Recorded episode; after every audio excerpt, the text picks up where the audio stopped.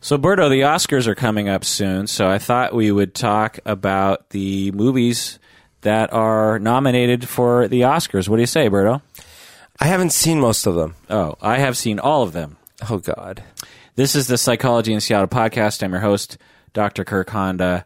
I'm a professor and a therapist. My name is Umberto Castañeda. I review movies that I have not yet seen.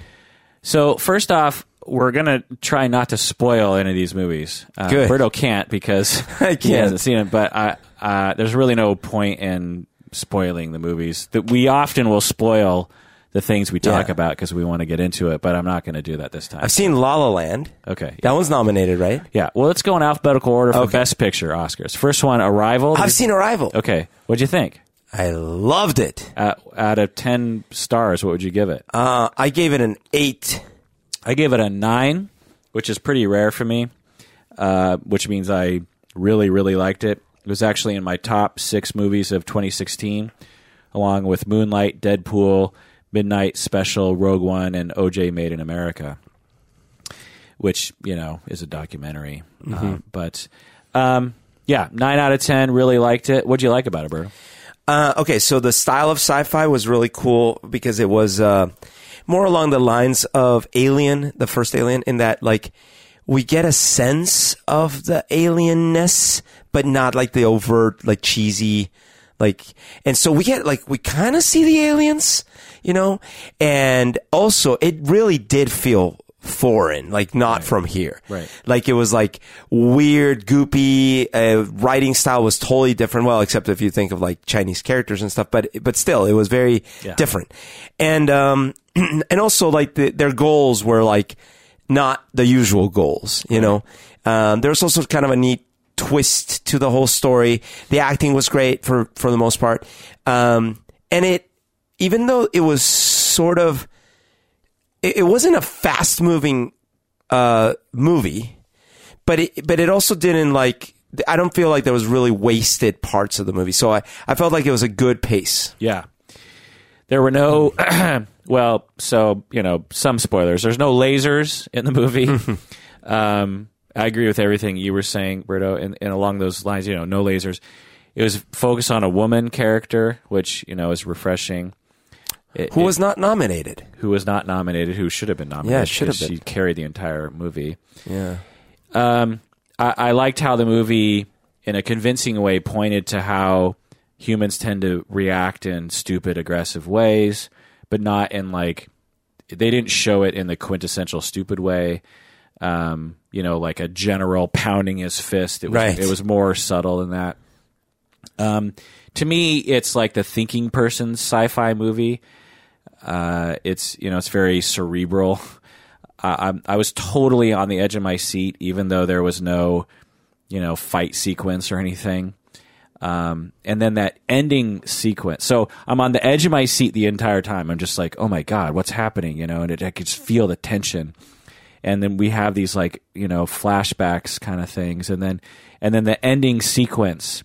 Every it's it was like M Night Shyamalan at the end, like Yeah. when M Night was great, you know. Yeah, yeah, yeah. And everything starts coming around, you know, and it's all this the music is swelling, you know, it was very kind of Christopher Nolan y music, you That's know. right. And like they're dipping in and out of time and everything Yeah. is swirling around and I'm just like yeah. my I mean my brain was just being blown, you know, like it, it, it- and Yeah, it was and I- cool. and it was like just on the edge of my comprehension, which Mm-hmm. is like the the best sort of movie you can make is like you don't want it to be so confusing you don't get it, but you don't want it to be so obvious that you see it a mile ahead of time. Yeah. You want it to be just on the edge of like your comprehension where you're like you're getting it basically, but it, there's still a bit of mystery there, you know what I Mm-hmm. Yeah, mean? yeah. Or you don't get it right away. Like it takes you a couple seconds to get it. Um, having said all that, I did. There were a couple lines in the movie that were really cheesy that I won't spoil, but there's a couple lines toward the end in particular where Mm. it was like, "Oh my god," I think I know one of them, but I didn't have as big a problem with that. I was like, "Mm, "What a bad line!" like, who wrote that? You know, I think people in the theater even kind of laughed, even though it was like this super intense moment. Um, IMDb gave it 8.1, which is based on you know users. It was one of your lines about birds and bees. Uh, I don't remember. Okay. Um, I mean, I'm saying that metaphor, like Ro- symbolically. Rotten Tomato. yes, I think so. Okay. In fact, I, f- I think I've blocked the actual line, but I think it did have to do with Okay. that. Um, uh, Rotten Tomatoes ninety four percent. Yeah. It was budgeted at forty seven million, cost forty seven million, and box office about uh, four times that. Wow. Directed by Den- Dennis Ville- Villanueva? Villeneuve, or I don't know how to pronounce it, but Villanueva. he's French Canadian. Oh, Villeneuve. Okay. He's made Prisoners, which is a one of my favorite. Which I movies. finally watched after Yeah. we talked about it several Did times. you love it? Oh yeah, it was Yeah. really good. He made Enemy. You haven't seen Enemy yet. I have not seen Enemy, That is a, a very strange movie. Uh, and I still haven't seen Sicario. Although now I own it, so I can watch it. yeah, Sicario is just amazing, and Arrival. And this year, he is uh, releasing his next movie. Do you know what it is? I mean, you've seen previews. Is it Sicario two? no, it's Blade Runner. Oh yeah, right. I forgot about Blade that. Runner. and he's working on another project, uh, Dune. He's gonna do Dune? Yeah, What? He's gonna direct Dune? No way. That's gonna be amazing. Uh, is it though? Yeah. This guy can't go wrong, man. Prisoners, Okay, Enemy, maybe- Sicario, maybe if he Arrival, does Blade it- Runner. I mean, Well, he hasn't done Blade Runner yet. We'll see. it looks good from the previews. Okay. All right. Uh, produced by Sean Levy, who also did Night in the Museum, Date Night, Real Steel, The Watch, Spectacular Now, which is a great movie, The Internship, which is, you know, it's okay. Uh, this is Where I Leave You, which is a great sort of comedy family movie, Arrival. And he is producing a, a reboot of Starman. Do you remember Starman? Starman. Yes. Wait, is that a TV reboot? Uh huh. No, it's a it's a movie. making a movie. Starman, you know, was a movie with Jeff Bridges. but they made a, a a TV show too. Remember? no, Yeah. no, Yeah. gross. They totally did. It was uh, it was the same plot but different actor. Uh, is it was it like and hijinks ensue? Basically, Yeah. Uh, screenplay by Eric Heiser, who also wrote a reboot of A Nightmare on Elm Street, who also wrote Final Destination 5, who also wrote a reboot of The Thing. So th- Wow. this screenplay writer was writing some pretty shit movies. Well, no, the the thing wasn't bad. the reboot of Right? The Thing. I think that was good, right? Uh, I didn't watch it because I love the original so Well, okay, much. f- fair enough. I didn't watch it either, but I ho- I heard it was Oh, okay. Okay. I heard it was good actually. Yeah. Who'd you hear that from? A respect- People that I don't know. Maybe I'm confused. stars Amy Adams. Uh, the first movie I remember her in was Junebug. She's also Talladega Nights, Tenacious D, and The Pick of Destiny. Yeah. I think she's just a minor character in that. Enchanted, I remember her from that. Yep. Charlie Wilson's War, Sunshine Cleaning, she's star of that. Doubt, she's one of the one of the sisters in that. Uh, Night at the Museum, uh, The Fighter, she's the bartendress. Oh, yeah. The Muppet movie, Muppets. Yep. The Master, you remember the Master? Yes, I forgot she was in that. Man of Steel, she plays Lois Lane. Yeah, She's yeah. the new Lois Lane, right, in the new movie. Martha's his mom. uh, her, sh I don't remember her and her. Isn't she the friend? Maybe, yeah. Is is it her and um, Chris Pratt? Maybe. Uh, American Hustle, big movie. She, you know, she had a big part in that. Batman v Superman, Arrival, Nocturnal Animals, which is another uh, great movie from last year, and she'll, she'll be Lois Lane in next and all the next movies. Jeremy Renner was co- Hawkeye. co-star in Arrival. The first movie he was in that I didn't see, he plays Jeffrey Dahmer in a movie about Jeffrey Dahmer. I saw that actually. I saw that on on video. He was in SWAT, North Country. He was a bad person in North Country. He was in the assassination of Jesse James, which you have not seen have yet, not which is seen amazing. that. He's in 28 Weeks Later, and then The Hurt Locker. That's the first movie I really remember. I saw him in that too. Yeah. the Town, which he's amazing in. Yep. Mission Impossible. Yep. The, the Avengers, Born Legacy, Hansel and Gretel, which I never saw because it got terrible Yeah, I didn't see reviews. that. American Hustle, Age of Ultron, Mission Impossible, Captain America, and then Wait, he's Arrival. been in two Mission Impossibles? uh, yeah, apparently. Oh, was Ghost he- Protocol and Rogue Nation.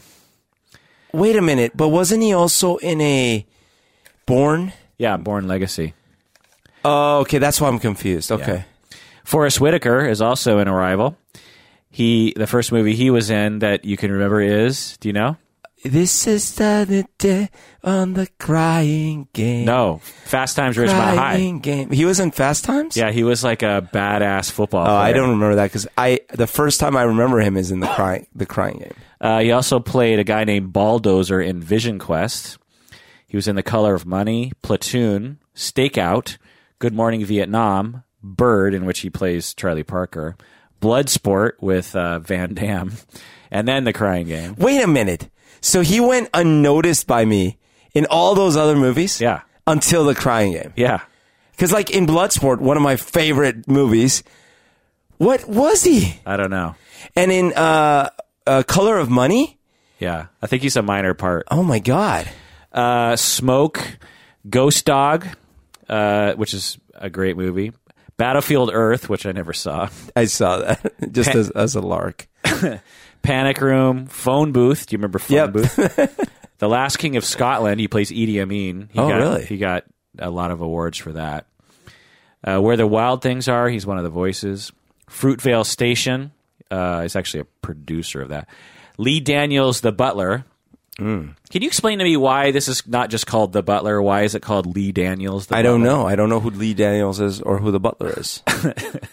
Out of the Furnace, which is an amazing movie. Taken Three. Which is a movie. yeah. Uh, he's in Dope, which was last year. Uh, he's the narrator. Uh, Arrival, Rogue One. He's apparently filming a Labyrinth reboot really? and a Black Panther movie. Now, Rogue One, he would have been uh, a lot more in that movie if the original cut might have made it. huh? Yeah, yeah. There's a lot of interesting uh, uh, speculation about the original cut based on the Right. original previews. All right, next movie, Fences. I saw this last night. Have you seen it? Denzel Washington. No, I know what you're talking about. It's the base. His kid wants to do baseball, or is a baseball player. Yeah, that's it. It is. It's so much more than that. That's what I thought the movie was going to be. It's like, oh, it's about a father and a son who fight all the time. The movie is so much more than that. Really? oh yeah. Uh, it's. Uh, I gave it eight out of ten, which is again pretty rare for me. Typically, when I like a movie, I'll give it a seven. I'll just be like, Yeah. that was a good movie. Seven. So- totally. So you really liked it. I'll, mo- I'll maybe rewatch it. Yeah, but Fences, I'd almost give it a nine, given the Wow. given the limitations that Denzel Washington, because it's a play, you know. Damn it! So you know, I almost watched a movie last night, and I was looking at what was. So part of the problem, part of the reason I haven't seen any of the Oscar movies, I haven't had a lot of time. And when I was gonna go see, I looked at the movies I were playing. I was like, Arrival, I've seen that. Uh, and then I was like, Fences, and I, I didn't even remember that was nominated. Yeah, I could have watched it. It's like an American Shakespeare movie, but without the drama. It's like wall to wall talking. It looked like a, a Death of a Salesman, sort of. Right. It's like it's it's in that vein. But it's it's an American classic. I mean, this movie it's like our modern day Who's Afraid of Virginia Woolf. Wow. You know, y- you've seen that. Yeah, yeah. You like that movie. with Ro- um, Elizabeth Taylor Taylor, and, and, um, um, uh, Sir Richard. Richard. Uh, God damn, Richard. Richard uh, and and the acting involved in that movie, Burton, Burton. Yeah. and the wall to wall talking and how it, there's no action. right. It's it's this is the same. There's no action, very little action. There's like a tiny tiny bit of action, but it's mainly people talking. But it's not boring, and it's two and a half hours long, and it's just I was the only one in the theater, by the way, and um, which is kind of freaky when you kind of think about it. You know, it's like late at That is night, freaky, like yeah. midnight. But anyway, I I was totally in this movie. Denzel Washington is amazing. It's probably one of the best acting jobs of the he's past. Uh, well, he's amazing in a lot of things, but Uh-huh. I'm going to go out on a limb and say it's his best performance of, of all. It might be one of the best performances of our age. I mean, Really? Yeah. It. Okay, so he plays the main. The basically the movie is all about his character. Okay. It's a play, by And the it's way. in like the It's in 30s? Pittsburgh 50s. It's in the 50s. 50s. And the whole movie is about his character. And the amount of character development that goes on in this play eh, movie i- if if the action movies could have 0.1% of the character development in this movie they would be awesome movies you know what I Okay. mean? I mean, so basically, th- his character is you love him and you hate him. But really, those words don't even really encap. It's almost like after the, at the end of the movie, I felt like Denzel Washington's character was a member of my family. Do you know what I mean? Like I Mm, sure. knew him so well Right. and had such a complicated relationship with this guy that it felt like family. You know, because Right. Hmm. like, well, honestly, you and me. You know, we talked about this before about you know in the beginning of our relationship, it was all fun and games, and we had you know we never had a fight, and Right. and and we could protect each other from our sharp edges and just have good times.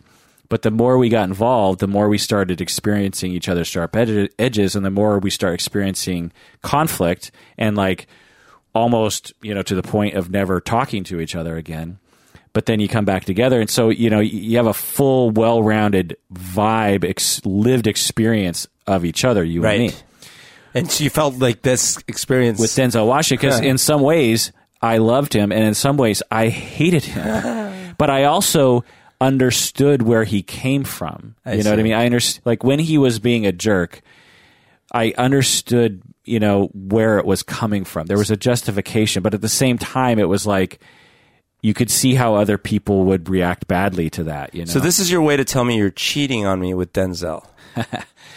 Um, yeah, so I, I thought it, it was it was really good. Uh, Seven point five IMDb IMDb ninety five percent on Rotten Tomatoes. Budgeted at twenty four million, which is sort of surprising to me that it would cost that much money to make such a really a seemingly low budget. Is it just because of his paycheck, maybe? Uh, Are there other big stars? Um, well, um, uh, Viola Davis.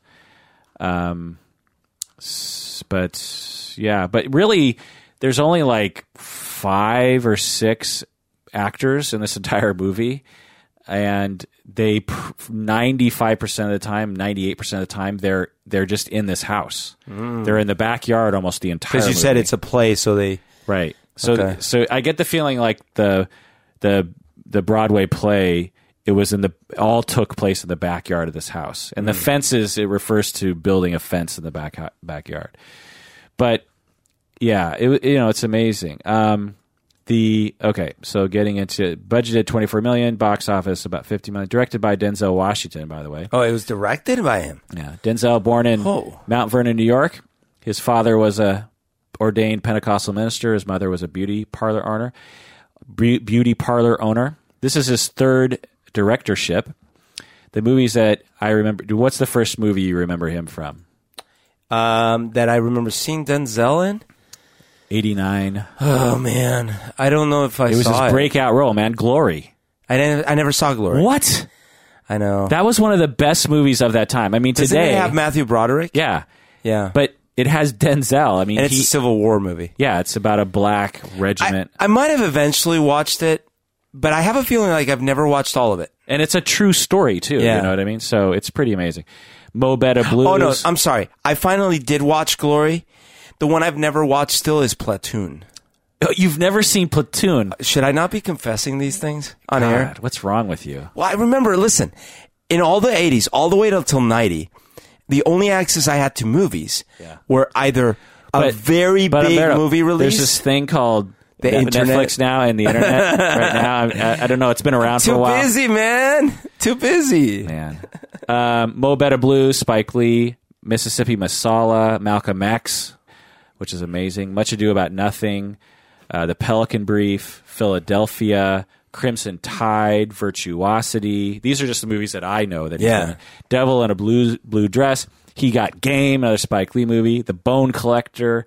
Remember the Titans. So I just rewatched He Got Game, by the way.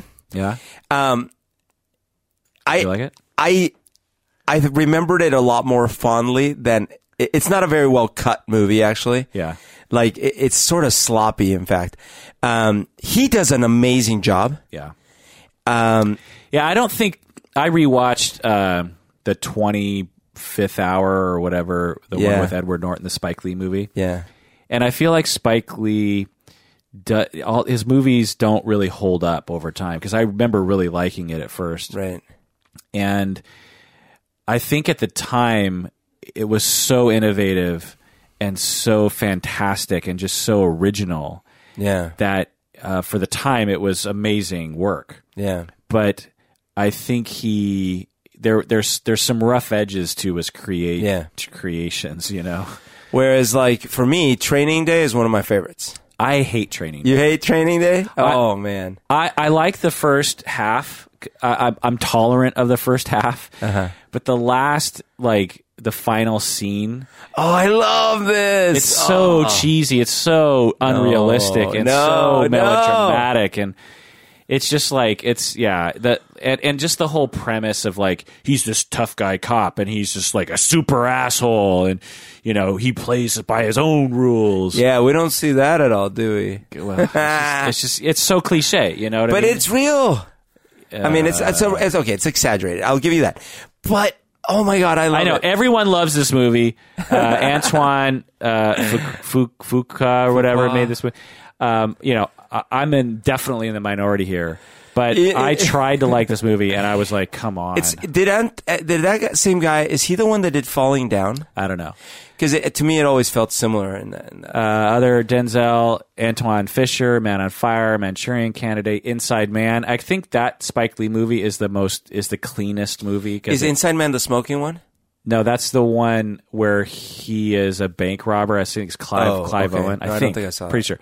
American Gangster, Ridley Scott, amazing movie. American Gangster. Right. Uh, the Taking of Pelham One Two Three, which I didn't like.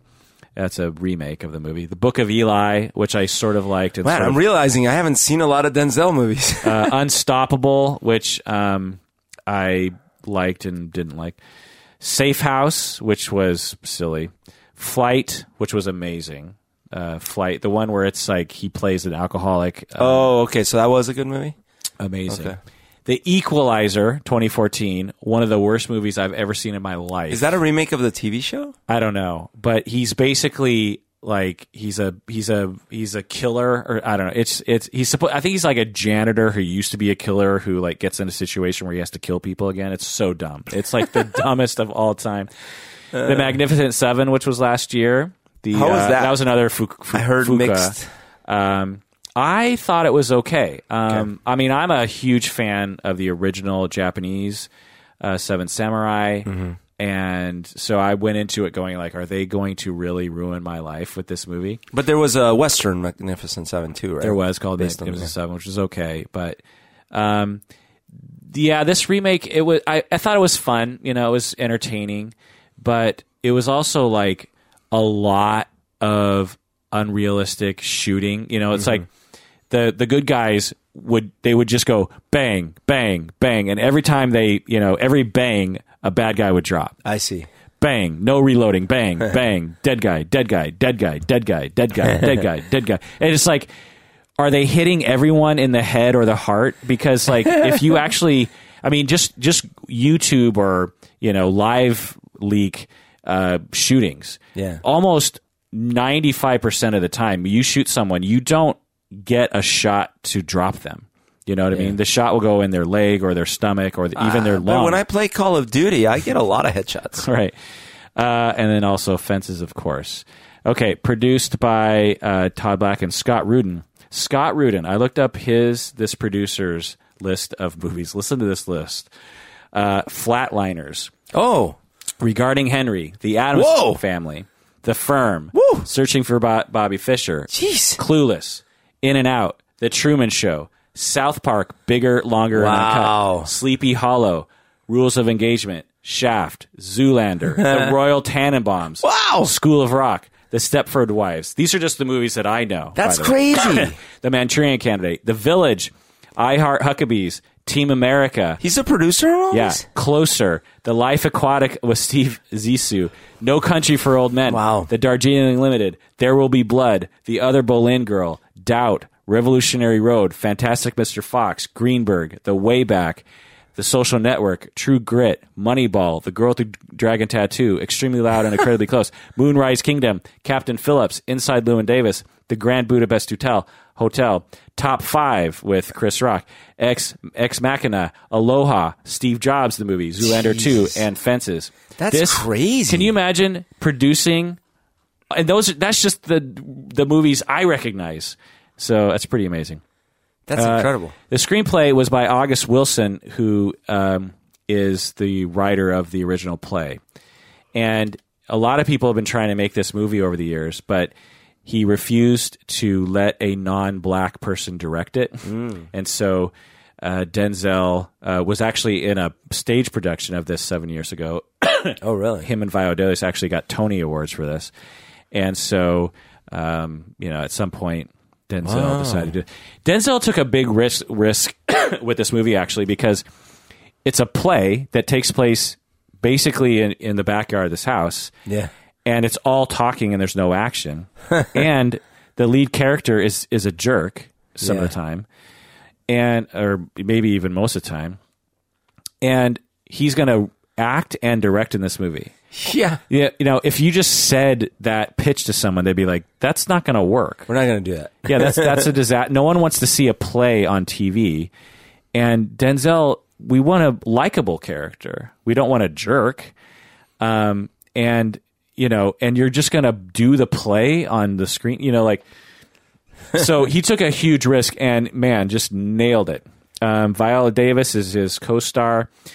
Uh, she's she's you know really good in it, but Denzel is steals the show and.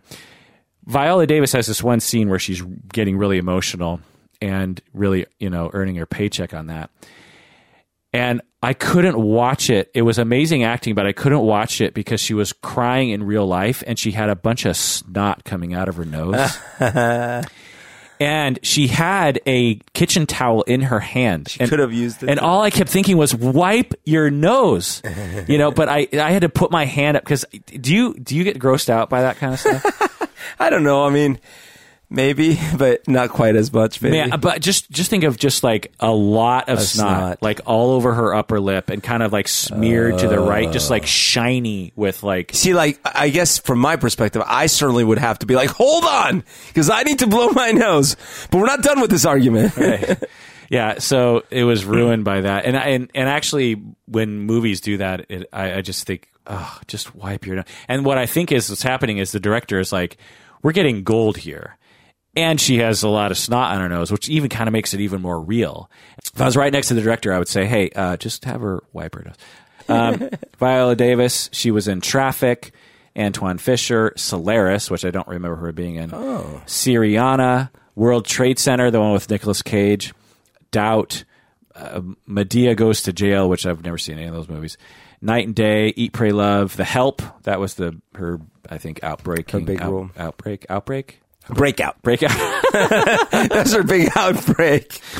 um, extremely loud and incredibly close. Ender's Game, Prisoners, Black Hat, which I never saw. Suicide Squad, and Fences. Okay, Wait, was she the gal that recruits everyone in Suicide Squad? yeah, yeah, yeah. Okay. yeah.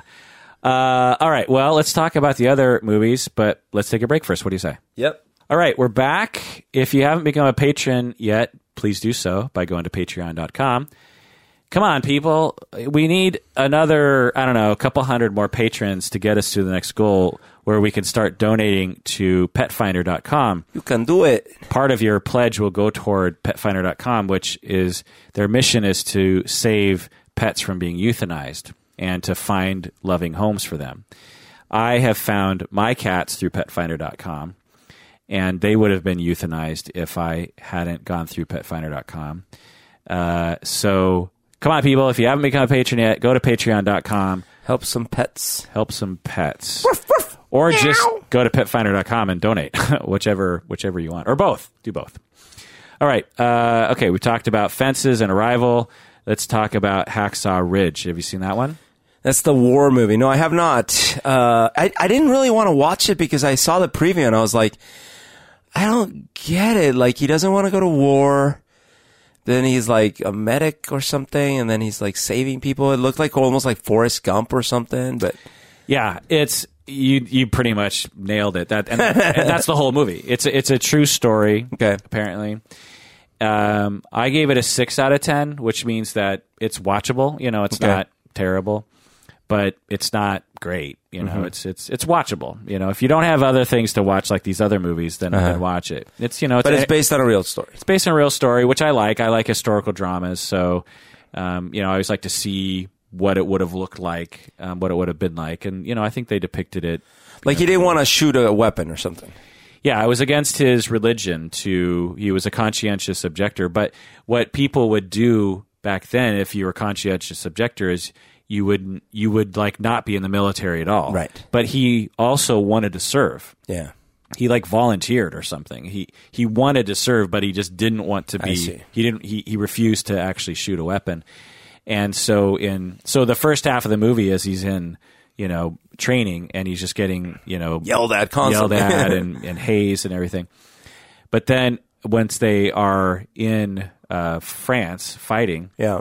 um, he is a medic by that point, and he saves a bunch of people's lives Right. by sacrificing his uh, safety. You know? That's sort of why I wasn't interested in seeing it, not because it doesn't sound like a noble story, but because the preview sort of like spelled it out for me. Yeah, it's um, it's it's kind of boring at part, it, and it's it's highly, highly predictable. I mean, y- what you think the movie is is what what, the- it is, and if you were if you gave like a fifteen year old that broad stroke and said write this script, they would basically write this script. So he's actually a predator, and and Arnold shows up. yeah.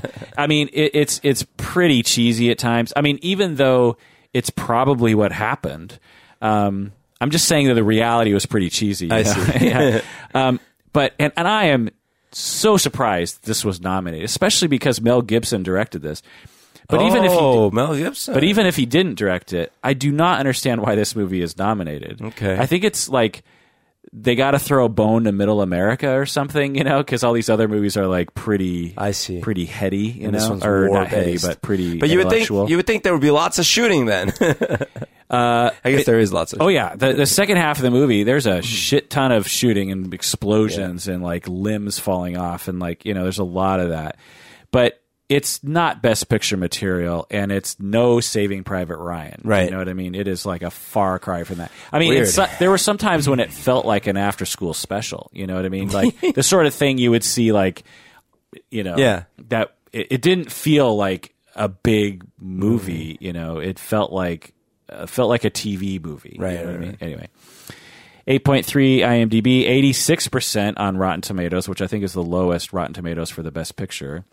Budgeted 40 million, which is fr- it's so weird because that's like just a little bit more than Fences. It's and this, Yeah. this movie just has a ton of people and Maybe that's special why thing. it felt like a after school special sometimes. box office uh, 160 million directed by Mel Gibson. What's the first Mel Gibson movie, Berto? That Well- we, that we that we know about. The first one I remember was Mad Max. Yeah, Mad Max 1979. And then you got Mad Max 2, 81. Gallipoli. Do you remember Gallipoli? No. It's a pretty good movie. Then Mad Max. There's other movies in there, but Mad Max Thunderdome. Then Lethal Weapon, Tequila Sunrise. I love Lethal Weapon. yeah. Uh, I remember liking Tequila Sunrise when I was a kid. Yeah, I saw it too. I, I liked it. Lethal Weapon 2, Bird on a Wire, Air America, Hamlet. Do you remember him making a Hamlet? Yes. He, I think he plays Hamlet. Uh, Lethal Weapon 3, Maverick, which was the Oh yeah, yeah. The, the remake of the old Yeah. yeah Western with Garner. Braveheart, which he also directed. show. I liked Maverick. I, I think I liked Maverick. Yeah. Did you like Braveheart? Oh yeah, Braveheart. I loved. I mean, that's a classic. I, I I need to rewatch that to see if I would like it ag- again, but I, I remember, man, we loved that yeah, no, movie. it was really good. um, it won Academy Award for Best Director, Best Picture. So that's when this is when when Braveheart comes out. That's when Mel Gibson really like Rises, became yeah. like, oh my god, he's not just this crazy Lethal Weapon guy. He's, Right. he's like a smart guy who can direct. Uh, good- But they'll never take our freedom. uh, Lethal Weapon four, uh, which I can't imagine how bad that was. Isn't that with, with Jet Li? I don't know. Uh, the Patriot. Have you seen this movie? I think so.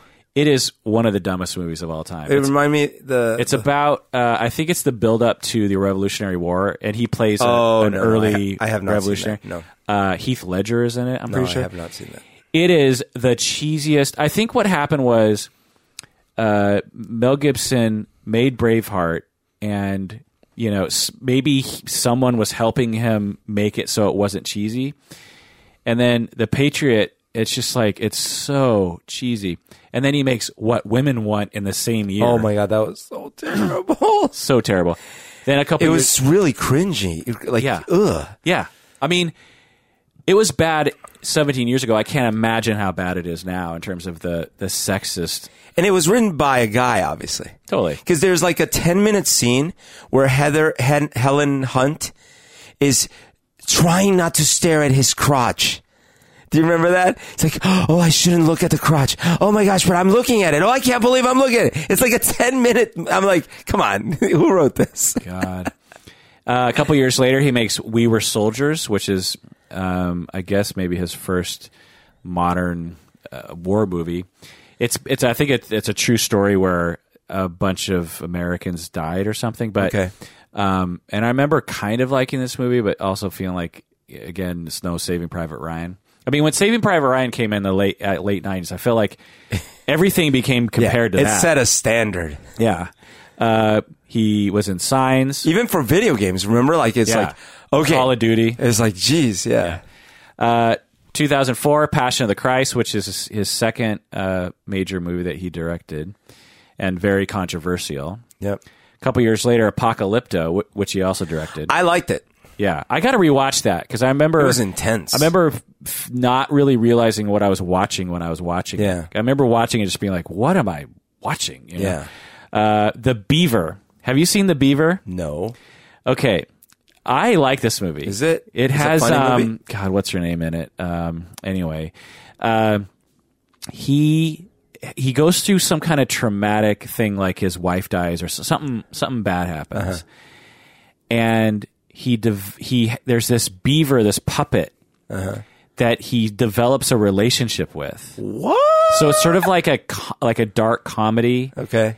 and Mel Gibson plays this very mentally, you know, like um, harmed person. Okay. and it's it's like I said, it's sort of a comedy. It's sort of like it's sort of like a warm, feel good movie, but but he's interacting with this with this like imaginary friend that's this old beat up beaver puppet or something and it's actually it's I, I i i mean it was the first movie he was in in ever where it was like not flattering to play the Was this character. after he had his breakdown or whatever? His I think so. It, it, I think he had a big beard in the movie. Okay. Uh, he was in Machete Kills, uh, Expendables three, and then Oh yeah, he was the best part of Expendables three. Yeah. He really was. Like he he put everyone else to shame. I mean, of course, the movie is is is really silly, right? But in a movie with like all these famous stars, whenever he was on the screen, you were, you were reminded of what acting is Uh-huh. because everyone else is just doing their lines and stuff like that, right? He comes on the scene like, whoa. Well, you have, you actually have a real actor in this movie. uh, stars Andrew Garfield, who I believe is nominated. Um, Or the Spider Man? yeah, Oh. uh, the first movie I remember Andrew Garfield in, I think he's English. Uh, Never Let Me Go, which was based on the book, Hmm. which is a great book. Um, it's one of the few books, few fiction books I've actually read. Uh, Andrew Garfield was in The Social Network, and then Spider Man, that's right. Spider Man Two, Hacksaw Ridge, and he was in Silence, the Scorsese movie. Have, have you seen Silence? No. I liked Silence, but also disliked it. Is it about gangs? No, it's about Jap- Japan in like the 1500s. Oh, I know what it is. I've seen the previews. Uh, the- And the, they're Jesuits or whatever. Yeah, they're I think Okay. they're Portuguese.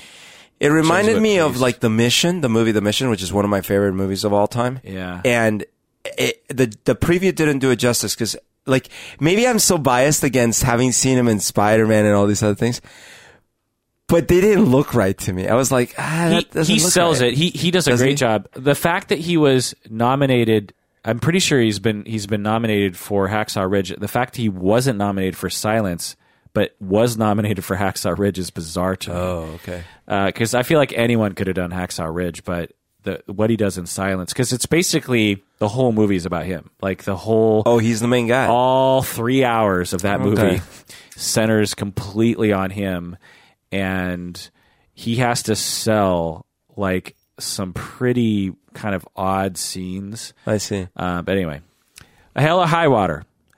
Uh, have you seen this one? Hell or High Water. Oh, No. Yeah, it's a great movie. Uh, kind of a surprise that it was even nominated because it wasn't a big smash hit and it came out like nine months ago. Uh, I loved this movie when it came out. Eight out of ten. What's the um, general It's plot it's here? it's a modern day. It's in West Texas, and these two brothers are robbing banks, okay? and uh, and then these two cops are trying to are trying to catch him. Is does it have one of the the? It's like Thor or one of those brothers. Chris Pine. Chris Is Pine. it? No. No. no, no, it's not the bro. Okay, the Star Trek guy. Yeah, Chris Pine. Okay. Jeff Bridges. Um, it's a little cheesy at times. Like there's scenes where they're leaning up against a fence post, looking out over the fields of grain, and the sun s- is setting. You know, there's like these, Uh-huh. there's like kind of these cheesy moments. But for the most part, it's not cheesy at all. And the story is pretty interesting. I love how it's a very small scale story. Okay. It doesn't ever try to get too big. The acting is great. The writing is great. The uh, I, I, I'm surprised it's nominated though.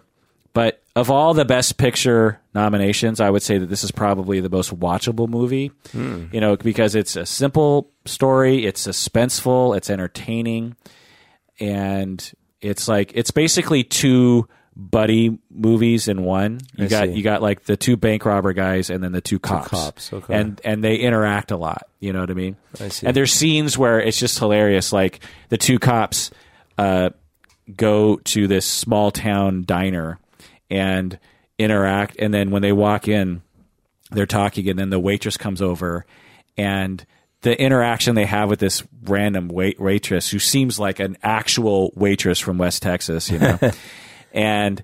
it- It's like totally not related to the plot, but it's just this nice little gem. What was that movie we watched years ago where there was uh it was a waitress and there was this pie and There's a movie called Waitress where she makes pie. yeah, that's the one. Yeah. The girl from Felicity. Yes. Yeah. Yeah, it was a good That movie. was a good movie. Yeah. Uh, 7.7 IMDb, 98% on Rotten Tomatoes. 98. Wow. Budget 12 million, the lowest we've seen so far. Box office only 31 million. Directed by David Ma- David Mackenzie, who's Scottish, uh, who's directed several movies I have not heard or seen of. Uh, written by Taylor Sheridan, who also wrote Sicario. Wow. So there's that. Stars Jeff Bridges, uh, who has the same birthday as me. And he's been acting in probably 10 movies a year, but just the, you know, the highlights. 71, Last Picture Show. That's the first movie uh, in timeline that I know of his. Bad Company, King Kong was a huge movie in the 70s that I probably seen like 10 times. And he's like the lead guy in that King Kong. the original Wow. King Kong. And they're, they're making a new King Kong yeah. uh, that's With, like that's Skull sort of- Island or something. Uh-huh. That's similar to that original King Kong. It's not King Kong in you know that '76 movie with Jeff Bridges. King Kong isn't just like a like a tall kind Right. of. King Kong is like some kind of strange, hum, like as big as an island. Yeah, Do you know yeah, what I mean. yeah. And so yeah, I remember that one. That was that was fun. I don't know how they're going to make the new King Kong movie interesting. Wh- I mean, because when you make something that's that big, no, there's all these like uh things dinosaurs coming up from below that they got to fight and stuff like that. Yeah.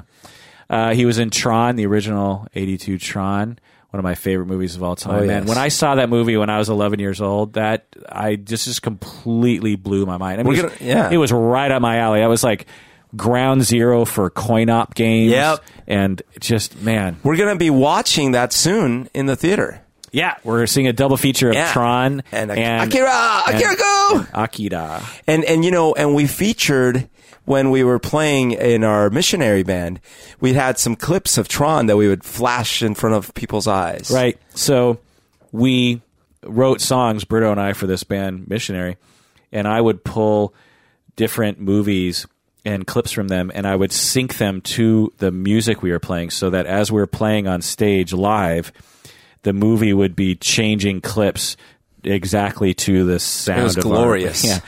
yeah which meant that we had to bring a projector with us, a DVD player. You had to have a remote to like switch to the next song on the DVD player. It was. I had all the sounds for the keyboards for both keyboards on the laptop. By by, remember we had like all the little tracks and stuff, and some keyboards had two sounds on them. two sounds, and also the sounds for the drums. And and we had our drummer play through digital drums. Right. We had digital drums. but he played actual drum pads. and he had to play to a click track because we got we had to be right in sync with that video. Right. And for you nerds out there that are into this sort of thing, the click track was actually on the DVD. Uh, so I That's would make the right. video and I would record a click track for that song that we were going to play. So he was exactly synced with the video. Yeah. And people would say, like, how are you staying synced with the video? That's crazy. Yeah. Because, like, some other videos were actually of us playing the song. And people would be like, "Wait, I were you filming yourself as you're playing, but you're wearing different clothing? Yeah. I don't understand. What- Because usually when you show a video behind, you know, the band, it's just like clips that are randomly just Yeah. sort of cycling, you know? Yeah. But to see it actually like, you know, happening. Yeah, Um, and we could have pre-recorded the keyboards and the drums, of course, because yeah. no one would have known. But we didn't. We No. we purposely played everything live, which was actually pretty hard. You can actually listen to the Missionary album on Spotify. Spotify or Google Music or uh, also the uh, iTunes. Yeah. or the Apple Music. I mean, Jeff Bridges, Against All Odds, Starman, as we were talking about earlier, Tucker, the Fabulous Baker Boys, which he's in with his brother. It was in Seattle, I think, actually. The Fisher King, which is one of my favorite Yeah. movies of all time. American Heart, The Vanishing, which is also Yeah, in that's a good Seattle. one. Uh, he was the bad guy. I forgot he was in that. Wow. No, no, no. Wasn't I thought Kiefer Sutherland was the bad guy? Oh, Keith Sutherland's a good guy. oh, you're right. You're right. Yeah. Okay. Uh, Fear, And it had uh, what's her name? Uh, I don't know who was the she wife. uh, from uh, American Psycho, the girlfriend Eli- uh, Elizabeth, or in uh, the Oh yeah, yeah, yeah, yeah. Wait, are you sure? yeah, yeah. Or I think I think you have a different movie. Am I? Yeah, where she be where she becomes abducted and then she like anyway. Point is, Oh, okay, okay, okay. I'm thinking of the one where she beats up the yeah, abductor. that's that's different. Oh, okay, but but you know who I'm talking about then. Yeah, What's her um, name? Reese Witherspoon. yeah, resource. Yeah, Okay, so who was the actress in this one? I don't know. Okay. It's someone famous, but anyway. Yeah. Uh, Fearless, which I actually I remember really liking that movie. It's about these people who get in, a, in an airplane crash. Yeah. and they s- and like s- uh, some people survive, and Jeff Bridges like has this existential kind of awakening after that, and he he he realizes that before the plane crash he was living in fear, and after the plane crash he's just like he, I have no fear, you know, and it's just like but he's starting to annoy people in his life and stuff. but anyway, uh, White Squall, The Big Lebowski, of course. Yeah. Uh, K-Pax, which is terrible. Seabiscuit, Iron Man. He was the bad guy in the first Iron Man movie. Crazy Heart, uh, the the man the men who stare at goats, the next Tron movie, True Grit, R.I.P.D., which I never saw because I got bad reviews. Hell, Hell or High Water, and Kingsman: The Golden Circle, which I think is the next Is Kingsman. that coming out? Yeah. Okay. Uh, also stars Chris Pro- Pine, which the first movie I saw was in Star Trek. Is also in on Unstoppable, Rise of the Guardians. He was the voice of Jack Frost, which is an amazing movie. Have you seen Rise No, of the I Guardians? have not. Th- there are certain there. I love cartoons Is that because the, the one with the owls? Oh uh, no, you're thinking of the other cartoon, which is actually great. No, Ri- Rise of the Guardians is about Jack Frost and Santa Claus and the Tooth Fairy. What? And they have to fight uh, Jude Law, who plays this like uh, the Sandman, I think, or Oh I- my no, gosh. not the Sandman. But I don't even know this. I it's haven't actually even heard of Rise of the Guardians, amazing, amazing movie, and because it's a cartoon, no one watches it. But it's actually like action packed, interesting, really funny, Weird. uh, totally original. I mean, imagine a movie with Jack Frost, uh, Sandman, Yeah. uh, the Tooth Fairy, and and it all makes sense, and the visuals are amazing. When did this come out? uh, 2012? What the hell? uh, Chris Pine, Horrible Bosses, Into the Woods, Hell or High Water, Star Trek Beyond, one, and he's in the new Wonder Woman movie apparently. Um, there's also a movie I'm not finding here that was super funny where he plays this rich guy. Uh, oh, the the limo driver. I think it was him. Anyway, Ben Foster was also in Hell or High Water. The first movie I remember him from was X Men. He plays Angel. He plays the guy with the wings. Wasn't Chris Pine in a Tom Clancy one? Um, I don't know. Uh, ben Foster, 310 to Yuma, which is an amazing movie, except for, I think, the end. Hell or High Water. He was in Warcraft. Did you see Warcraft last year? No. Oh wait, I didn't even remember that came out. I remember all the previews and all that stuff. Yeah. It's okay. I mean, it's it's like a five. I think. I think it's like it's like watchable. Um, and what did what was he one of the orcs? I forget actually. okay. Uh, and he was Ben Foster last year was in Hell or High Water, Warcraft, and Inferno with with Tom Hanks, which got terrible reviews, and I could I could tell it was a bad movie. That's the Da Vinci Code follow up. yeah, I guess. Um, and Gil Birmingham was the other cop, and he he's in the Twilight movies, and he was also a voice in Rango. All right, let's take a break. When we get back, let's continue with our talk about the best movies. All right. All right, we're back. Uh, if you haven't told a friend about the podcast, do so. Tell a friend or a colleague. Also, hey, let's do another sticker raffle, Berto. All Uh, right. give me another. Uh, give me a letter and a second letter. E E D. E D E D. Ed. Ed. Uh, do we have an Ed? Uh, we have an Edith. Edith. Okay. So E- Edith will get stickers in the mail. Give me another letter. All right. Let's go in a different direction. N and I. N I N I I have a uh, I have three of them. Really? Uh, pick the first one because I th- or no, and any of these guys. Okay, the first one. I rarely pick the first one. Nia, who I know, uh, Nia, she's one of our twenty dollar a month people. Whoa. Give me another letter. Okay. Um, let's do W. W. Is there a W in the house with There a is, and with an a- O? woman. No, Whoa. there's, there's no whoa. I can't think of a name that goes whoa. woman. Uh, there's a W, A, E, or I. Okay, let's go with A. Cycle back around. A. Yeah. Wah. Walter. Walter. Yeah, Walter's another twenty dollar person. So they, Whoa. so they, they just okay. So we're gonna send you some swag in the mail, you guys. Uh, Yay! Thanks, thanks for being patrons. We love you so much. All right, next in line, Hidden Figures. Have you seen this one? No, but I know what it is. I yeah, but you know it's a tr- true story. I gave it seven out of ten. It's probably uh, aside from Hacksaw Ridge, one of my lowest rated ones. How much math is there? There's a, a lot of math, but they don't describe it very I much, see. They and I, just I kinda kind of hand wave it. yeah i mean i suppose if you really knew the you know calculus you could really kind of see what they're writing and stuff but it's pretty it's not hard it's not it's not easy to see and they don't Yeah. play that up very much Yeah, because that would they make don't it wanna- boring. yeah um, i liked it it's worth watching again 7 out of 10 that means you know i liked it uh, I, as i said before i love history movies and there wasn't much cheese. Um, I thought there was going to be a lot of cheese, but um, whoever wrote and directed this, they you know they they they managed to keep the cheese to a minimum. Okay. Um, I liked how they told the story of you know the, the it's another ambitious movie like Fences. It's like okay, let's talk about three black women who worked at NASA. It wasn't called NASA at the time, but it was the early version of that. Let, let's let's make a whole movie just Whoa. about three black women who work at NASA. Wait, what what was it called? Hidden Figures. No, no, no. If it wasn't NASA, what was it called? Oh, NACA. Really? It was the na- uh, I can't remember the exact. But Holy. it- yeah, it I didn't was- know that. Yeah. Um 'cause because it wasn't a space agency originally. It was like it was some other kind of agency, but um, and I think at f- well, anyway, I won't tell the I won't speculate. Um, it I- I read that it's fairly accurate. I mean, they took some liberties, of course, but the basic story of these women is is accurate.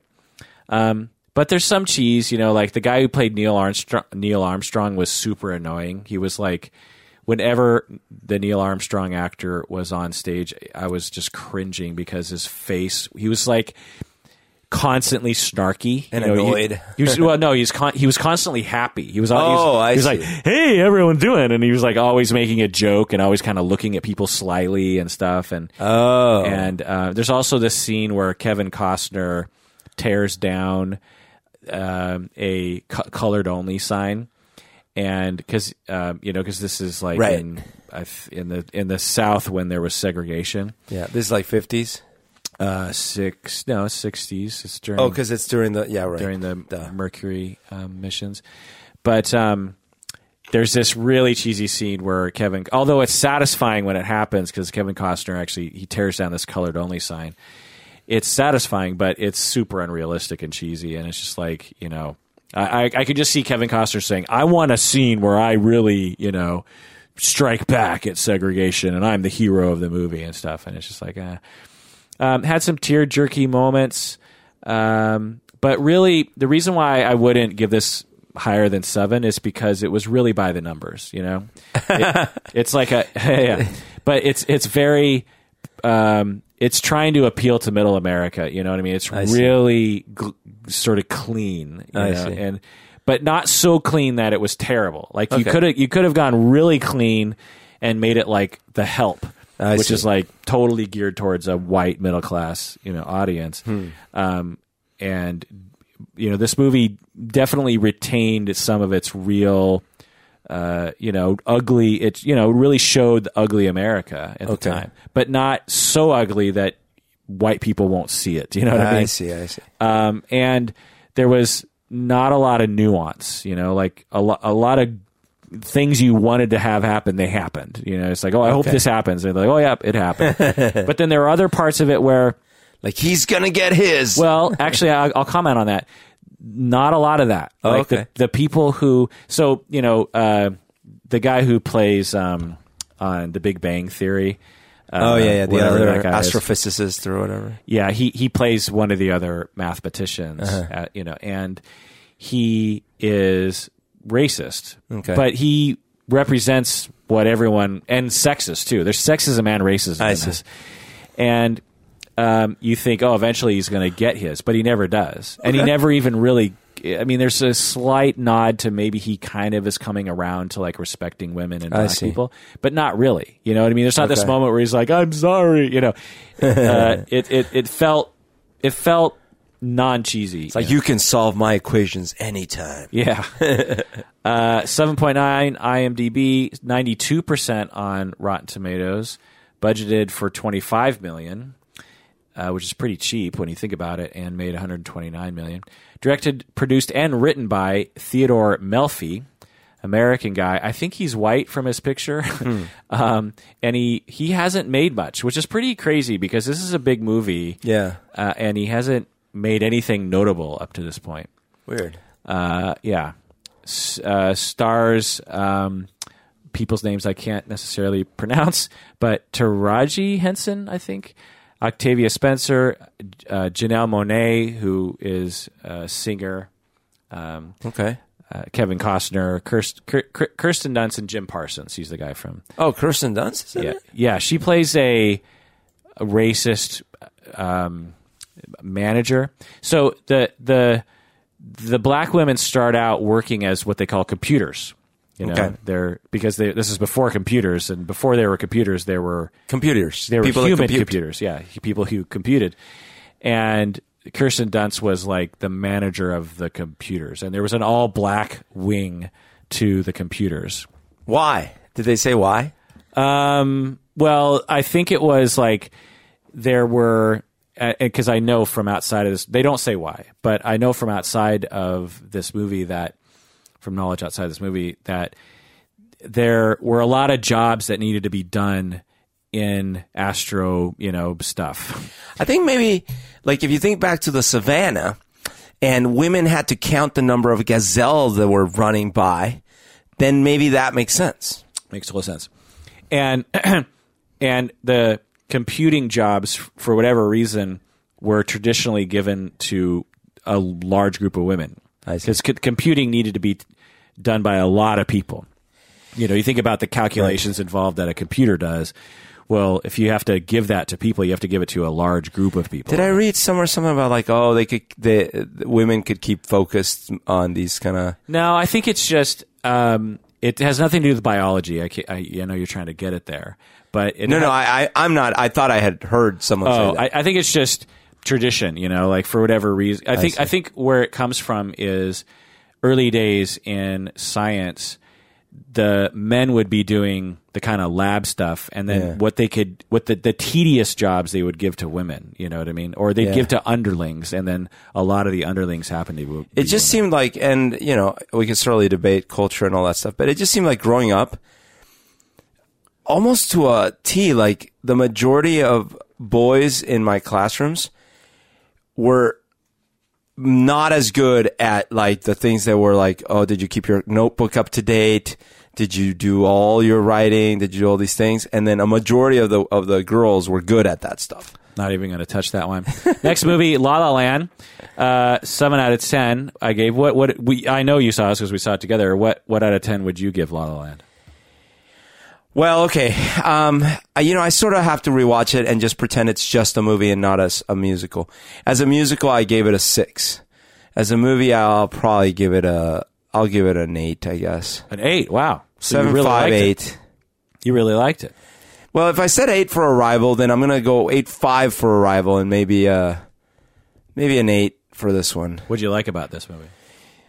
Again, look, eh, what I liked about it is I did like the performances, especially what's her name? Um, what's what is her Uh, name? What is her name? Emma Stone. Emma Stone. Uh, I liked the style of the movie. yeah. I liked the way it was put together, kind of like transitions, the the uh, whimsical feeling of it. Uh, I, I like movies that mix in the real, real, realism with the surreality and stuff like that. I like that. Um, and then I I definitely liked the audio of it, uh, except some of the songs were muffled and you couldn't hear the voice. But the the general like style of the audio, of the music I liked.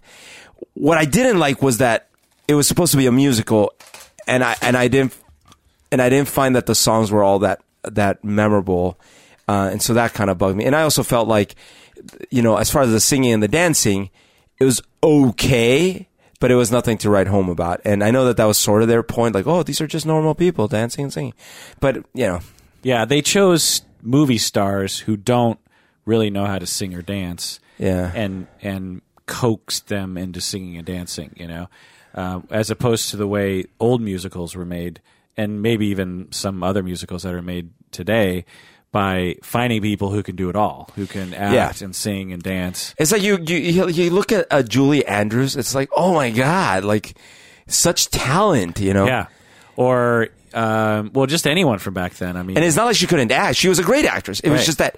Oh, and and then another thing was the, um, like you know uh, his movie Whiplash. I loved Whiplash, and I felt that that movie it wasn't a musical, but it had a lot of music to it. Right. This one really presented itself as a musical. like everyone totally. gets out of their cars, everyone sings. yeah, the the lead people break into song for no reason. Right. I sort of felt like this movie would have been better for me if he had kept it at an indie movie with great music. You know, like sort of. like they instead of breaking into song they like write a song together or something Stuff like that, yeah. yeah yeah i gave it seven out of ten uh, i in some ways i liked it more than you in some ways i liked it less than you which sounds like Yeah. um, i thought it was cute it's entertaining uh, it's a little slow in the middle the the ending sequence was amazing Yeah. you know like arrival Yeah. there's this ending last 15 minutes or something where my head was just spinning with like oh my god oh my god oh my god you know it's not a twist it's more of just like an artistic decision that the director made or Yeah. the writer made and it was uh, the director uh, the writer same guy Well, well done. Well Yeah. done. uh, Emma Stone, as you said, is amazing in it. She her acting is so good, and it, it's very convincing. Her character, I felt, I really understood her character. Yeah. Ryan Gosling, not so much. I didn't really understand his character that much, and I know everyone loves Ryan Gosling, and he does a pretty good job in this. Um, and people are like he learned how to play piano just for this movie. I'm like, okay, great, but yeah, I, I kind of feel like Ryan Gosling, he's evolved into the sort of actor who doesn't like to act. he, he's just really concrete in sometimes. And The I James just- Dean. I just feel like, like, um, Channing Tatum, I think would have been a much better choice for this role.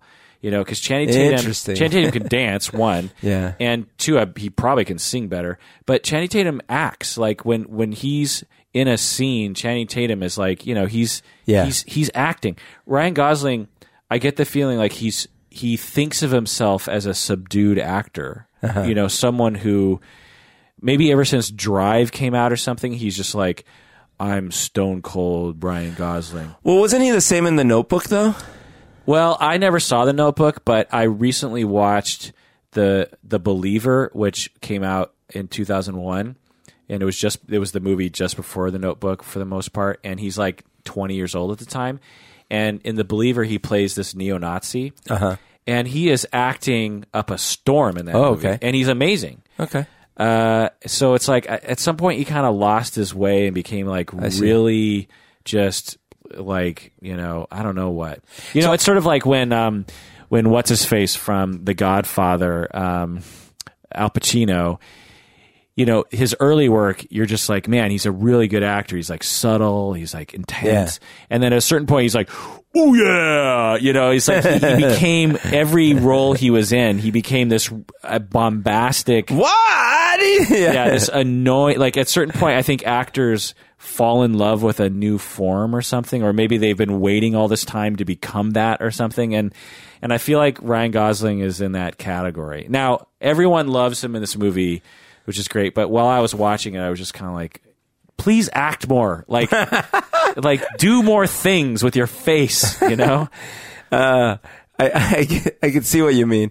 There was also the criticism, which I didn't even realize as I was watching it, but I heard some people criticize it because it was a lot, uh, it was about jazz and there were not enough prominent black actors in the movie. Yeah, I hear that, but at the same time, it's like there were black people in the movie. There were black musicians in the movie. Yeah. and I don't know. I Yeah, for me, that I didn't even think of that. It didn't really bother me. because it wasn't about it wasn't about black people, Right. You know what I mean? Right. If if like for instance, Aloha, which Emma Stone was in, she's supposedly playing a part Asian person. Ah, I see. Emma Stone is playing someone like me. I'm half Japanese. Yeah. Hawaii is filled with people who look just like me. Yeah. All these different mixtures of Asia and, and Europe. And then Emma Stone, because Aloha is made in, in Hawaii, they need to find someone who I could- see. and they hire the most whitest actor.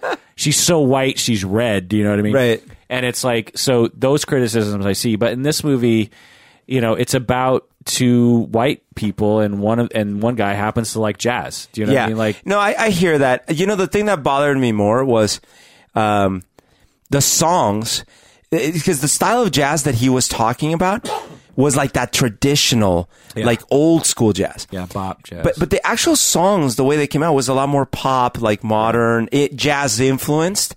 So that was also kind of a, a missed a missed opportunity because if you wanted to go down that route, Yeah. Because like for example, in Whiplash, uh, that was full jazz. that was full jazz. Yeah. And I love that soundtrack, but you know, anyways, that was yeah, just like kind of that a- that song he kept trying to write. You know that song that, that Yeah, riff he that- kept right, playing. right, right. It wa it ended up coming out. I was like, oh, this is going to be an amazing jazz song. Yeah. but it was like not It was just jazz. that melody over a few times, and then a little. yeah, but you know whatever. Um, when I first saw it and we were driving away, you were just like, okay, Kirk, you know. Try to remember one of those songs. Did any of the, sing just sing one of the songs? And I was like, "Oh yeah, you're right. Like none of them are really sticking out." To Is that how I sound? um, and so um, when I started hearing the songs, like you know, uh, subsequently, some of them are starting to actually kind of grow on me. I, I still couldn't necessarily sing one of them. I mean, like the one that got, no- that I think won the, Ba-da-da-da. the Golden Globes is the City of Lights. yeah, City of Lights. City of Lights. Yeah, I'm falling asleep singing this song. yeah. I, and so you know, there's some good numbers. You know, City of Lights. yeah, yeah, Th- yeah. It- You you could absolutely take umbrage with the style of singing because you again you have two non-singers, and she was better than he was. but there's she's not great. She's not great. You know, she's, She's no not like Broadway singer. You No. know, and so it's easier when you when you're not a good singer, as you and I know, you can resort to breathy singing, which which sort of Masks masks, it, yeah. the fact that you can't really belt it out. right. and so that was kind of The sun will annoying come out. but you're right. Uh, it, and so I, I also um, like I watched Guys and Dolls because I'm going to do an episode on Marlon Brando pretty soon. Okay. and when Marlon Brando sings in Guys and Dolls, i- it's very kind of that way. I see. It's, it's just like very breathy, Yeah. but it's so funny to hear his voice. Anyway, I can't even imagine it. but I also think that w- uh, it's sort of a hipster way of singing now. You know, like it's I don't think it's cool anymore to sing real big, and so I think like it was trying to play to that audience I as see. well. You know, um, the premise seemed a little silly, but you know the the story arc seemed a little silly. It's Oh. like why did they break up? It's like I don't really understand this. But that was, that was the other thing that that bugged me a bit was that if I had just watched this movie and I never talked to anyone or saw any reactions online, I feel like I would have felt more positive. It's just that as soon as I started seeing all the reactions and people were like, "Oh my god, my life has changed" and all these things, and then I started actually asking myself like, "Wait, wh- what was the plot? What was the theme?" And it was such a superficial plot Yeah. that I was like, well, okay, I guess, I guess maybe I'm just not relating to the whole struggling actor in Hollywood and how how Yeah. dramatic that must be. Yeah, I just eh, particularly his character, I really just didn't understand what motivated him, particularly when they had their big fight. Yeah. I was like, what is going through his head right now? Right. you know, w- uh, oh, it, it, to me, it was almost like, oh, they're revealing this guy's an asshole. Like they just, re- they, like I was sort of with him, Uh-huh. and then I was like, oh, with this scene, I now hate him because Yeah. of what he just said. And then, but you know, there's another way to look at that, which I, I, I saw a video of a gal reviewing the movie and she hated it. I didn't hate it. She hated it.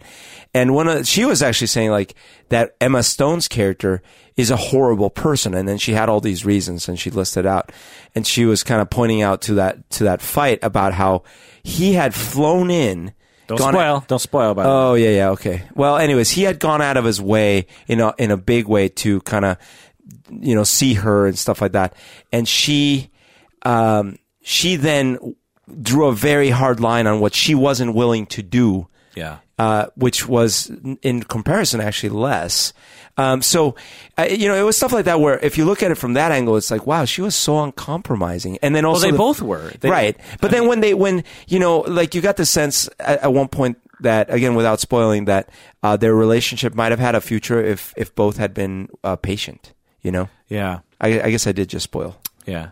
Uh, 8.5 IMDb, 93% on Rotten Tomatoes, budget 30 million, which seems pretty cheap. I don't know if you want to take out that spoil because I sort No, of I don't think it's spoiled out. Okay. Box office, 269 million. So probably the most profitable movie we've talked about so far. Directed by Damien Chazelle. Chazelle? Is that how you pronounce I don't know his how name? you pronounce it. Uh, born in Providence, Rhode Island. His mother was, is a writer and professor of history at, at the College of, Du- of New Jersey. Father is a French American professor of computer science at Princeton. So both of his parents are professor, uh, professors. Oh, Uh, in Damien in 2013, he wrote The Last Exorcism Part Two, and then uh, uh, and then he very quickly came on the scene in 2014 with Whip, Whiplash, which he wrote and directed. 2016, he wrote 10 Cloverfield Lane, which you haven't seen yet. Have I you? have. I love. Oh, it's, it's amazing that he wrote 10 Cloverfield Yeah. Lane. That's amazing. And then La La Land. So he is definitely up and coming. Uh, because th- that one I originally thought it was just like a a weird sequel to Cloverfield, right. Right? But it's not. It's not. It was amazing. There might be a a subter like subterranean connection to it, but yeah. It could totally Yeah. be connected, but it's. but it was amazing. Yeah, the the writing and directing and the acting. It and blew me away. And Yeah. and John uh, Goodman. Goodman was amazing. Jeez, yeah, God. Stars Ryan Gosling, who started out in the Mickey Mouse Club. uh, he was in Remember the Titans, The Believer that I talked about earlier, which is a pretty rough movie, but interesting to see him act in that. The Notebook, which I have not seen. Half Nelson. That's the first movie I really remember him from. Half Nelson. I think he plays an addict uh, teacher in that movie. Uh, Lars and the Real Girl. Have you seen this movie?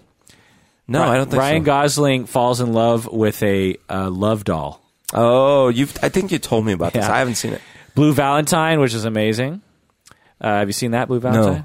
Great movie. Very hard to watch. Michelle Williams. Crazy Stupid Love. That's I think that's the movie where he shows his abs to Oh, okay. what's her face. Uh, Drive, which you loved, I, love- did not like. I liked scenes, but the story was completely stupid and like just absurd. I mean, have you have you rewatched that movie? I have not. I've only seen it once. You, you need to rewatch that and like really just just watch that movie. All right. there are some comically stupid scenes. Okay, when he I'll puts on that rewatch it. mask, it is so dumb. Oh my god. I gotta rewatch it. I guess. Um, I, but you know, I mean, a lot of people like that movie. I think they liked it because at the time it was like a really good mix of 80s paraphernalia essentially and uh, and style. You know, it had a great style at times to it. It does have a good style, but I mean, I watched it on on on video at home by myself. I and it was- challenge you to watch it and like it. right. honestly, um, I, I it is slow. it's I like slow movies. Uh, slow's fine. It's just every there's so many things wrong with that movie. anyway, uh, the place beyond the pines, which I've talked about before, amazing movie. The Big Short, uh, Brian Gosling was in. Nice Guys, great movie last year. That should have been nominated. La La Land, and he's going to be in Blade Runner. He's going to be the lead in- Right. in the new Blade Runner. Emma Stone, first movie I remember her from was Super Bad. Then she was in Zombieland. I loved Superbad. I loved her in it. That Yeah, was she's good. great. Zombieland, Easy A. And Zombieland, that was good. Easy A is a great movie. Yeah. Friends with Benefits, Crazy Stupid Love, The Help, which she's pretty good in, but it's a it's not a good movie. The Amazing Spider-Man, The Crudes, which is a, another great um, cartoon that you probably haven't seen. Have not. Uh, she plays the the main girl. Birdman, Aloha, pop star, La La Land, and uh, she's going to play Billie Jean King in Battle of the Sexes Really? uh, this year. So, uh, and for those of you that are familiar with the Battle of the Sexes in the '70s with Billie Jean King, I can't wait for this movie. Wow. I can't wait for this movie. I think it's going to be really great. Music by Justin Hurwitz. Only three movies that, and he's made all three movies with uh, Damien Chazelle.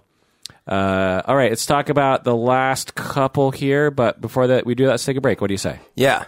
Okay, we're back. The next movie here is Lion. Uh, did you see Lion? I know what it is. I uh, What do you know of it? I, I have Because a it's all in the preview. I mean, I have a friend that works at Google on Google Earth Oh, yeah. and was a consultant for this movie. right? Have did, did have, what have you seen the previews for this? I have, I, and I and I know the plot and stuff like that. what's the plot? So like little five year old, I think he is, uh, Indian boy, um, is uh, he accidentally gets on a train and and s- fa- I think falls asleep or whatever, and wakes up hundreds of miles away in a strange part of the of the country. He's not even aware where he is. It's actually in a And- different. He's in Bang, he goes from India to Bangladesh, Oh, okay. And then so he can't he's- even speak the language. He oh, okay, and so he's totally lost, and so he can't get home. He's just how how does a five year old get home, right? And so he gets adopted. Eventually, after I'm sure a lot of struggles and things, gets adopted, uh, and then years and years later, when he's much older, he decides Gets to it- try to find his He's in original- Australia as an adopted. Okay, and then he tries to find his original uh, home, and he like uses Google Earth to try to like figure out all these landmarks that he sort of remembered, and then I'm sure it's very dramatic. Yeah. Um, th- this was by far the worst of the movies that are in the best picture. Oh, for really? me. Yeah. People love this. It got 88% Rotten Tomatoes. Um, people are texting me saying, Oh, have you seen Lion? You got to see Lion. And I'm like, not responding because I gave it, I gave it a five out of 10. Uh-huh. Um, I actually want to give it more. For, for, so, so the first 30 minutes, so this is a true story as well. The first 30 minutes is about that five year old boy. Mm-hmm. And that is super effing intense stuff. Okay. I mean, it looks real and it's based on a real story. And the the way I mean they're in India in Bangladesh you Right. know they're sh- you know it's like um uh that other movie that this guy was in um Uh, the millionaire, yeah the- slumdog slum, Slumdog remember Millionaire. those scenes where they're Yeah. running through the slums yeah. of India, and you're just like, oh my god, that's what it's like, you know. And so in Lion, it's the same thing. That for the first half, with, with the, when they're following the five year old around, because it's not just him; it's him and his brother. Oh, is it the same actor from Slumdog? Yeah, who Oh. plays the The older. him, him as he? Oh, I didn't realize that. Yeah, uh, Dev Patel, I think it's name. Um, it's it's amazing. It's just this landscape of like drama and this five year old kid. He's so cute and he's so scrappy, you know, and he's and you c the tensions that build and Yeah. he escapes from this thing and he scraps together this thing and this other person and then all of a sudden he interacts with like this middle uh, class guy like sees him as like tries to help him and they try to take him to the government and he he doesn't even know where he's from he you know 'cause he's 5 Mm-hmm. and he you know what's your mom's name he's like mom I, I don't know her name Right, you know what I mean right. so it's just like this tragedy one after another and the so i would give the first half like a seven Yeah. very watchable, very compelling, you know, interesting. The the next I don't know, 2 hours is just like I don't know how long, but however long it felt like 2 hours is it's so predictable, it's drawn out. You could tell they took like half an hour or 40 minutes of a movie and tried to stretch it, you know? Because, you know, it's a real story, so Yeah. what can you say about it? And and there's some sort of side plots that seem kind of weirdly forced in to I the see. story and and it's just um so the the second half of the movie I'd give a 3. Oh wow! But the, but then the last 5 minutes the last five. the last five minutes are, are interesting, I'll say. Um, but uh, yeah, so five minutes. so I never fall asleep in movies, and I fell asleep in this movie. Oh wow! And the, about midway through, I was like, my eyes were just like totally. Oh, Man, I'm not gonna be able to watch it then. yeah, well, watch the first half an hour. It's it's gripping, Okay. gripping film. Uh, budgeted 12 million, box office 57 million. Directed by Garth Davis, Australian director. This is his first feature film. Okay. Uh, it's written by Luke Davies. Again, his first feature, feature film. It's based on uh, a book by the guy who's in the movie called Saru Brierly. Dev Patel stars in it. Slumdog Millionaire, Last Airbender, The Best Exotic, Marigold Hotel, which was cute but extremely annoying, and then the sequel. He was in Chappie. Did you ever see Chappie? Is the last Airbender that terrible Shyamalan movie? yeah. Oh. Did you ever see Chappie? Yeah. I liked that. I No, liked it. you didn't. I thought the ending was completely silly, You but didn't like Chappie. I did like Chappie. oh man, that was a that was a mess. Uh, Rooney Mara, who's been in a bunch of stuff. Uh, the Dragon Tattoo, pretty sure she was in that. David Wenham, who's from The Lord of the Rings and 300. He, you remember 300, the movie? Yeah, who He's is like, he? he's the narrator, the Oh, guy. okay, the guy with the bandage. Yeah. Nicole Kidman. Let's go through her. What? She's in this? Yeah. She, I think she gets nominated. I love Nicole Kidman. which is kind of weird because she's barely in this movie. Okay. But anyway, Dead Calm, Days of Thunder. I oh, think Dead that's- Calm with um, uh, what's his name? Uh, from Titanic and from Tombstone. Uh, Oh, uh, Zane, Billy Zane. Zane, Bill, Billy Zane. Days of Thunder. That must be where she met. Um, what's his face? But by the way, did you know Billy Zane was in Back to the Future?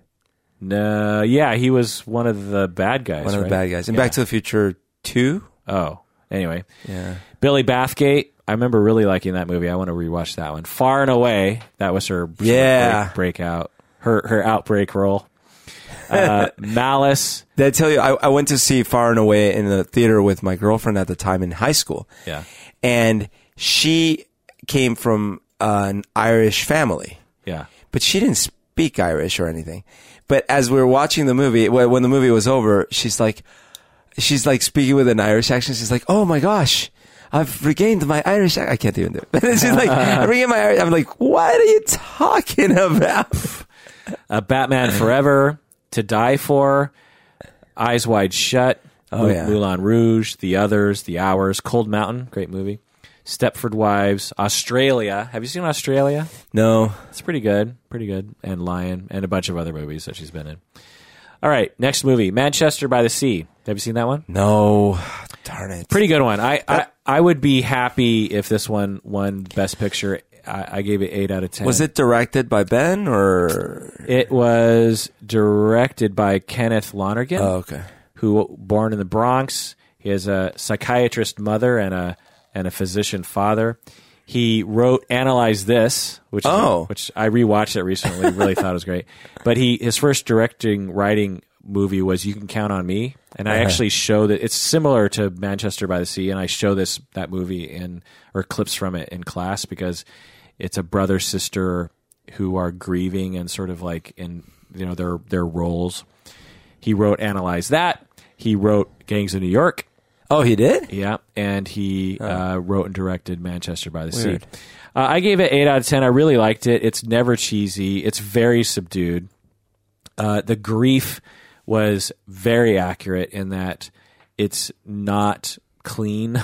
Gr- You know, essentially the entire movie is all about grief. It's about these this this uncle and nephew who are grieving Okay. and uh, they're grieving different things and Uh, it's it's it's it's pretty good, but I could totally see how people would hate this movie because it's very slow. I see. Like there's no plot, Okay. there's no action.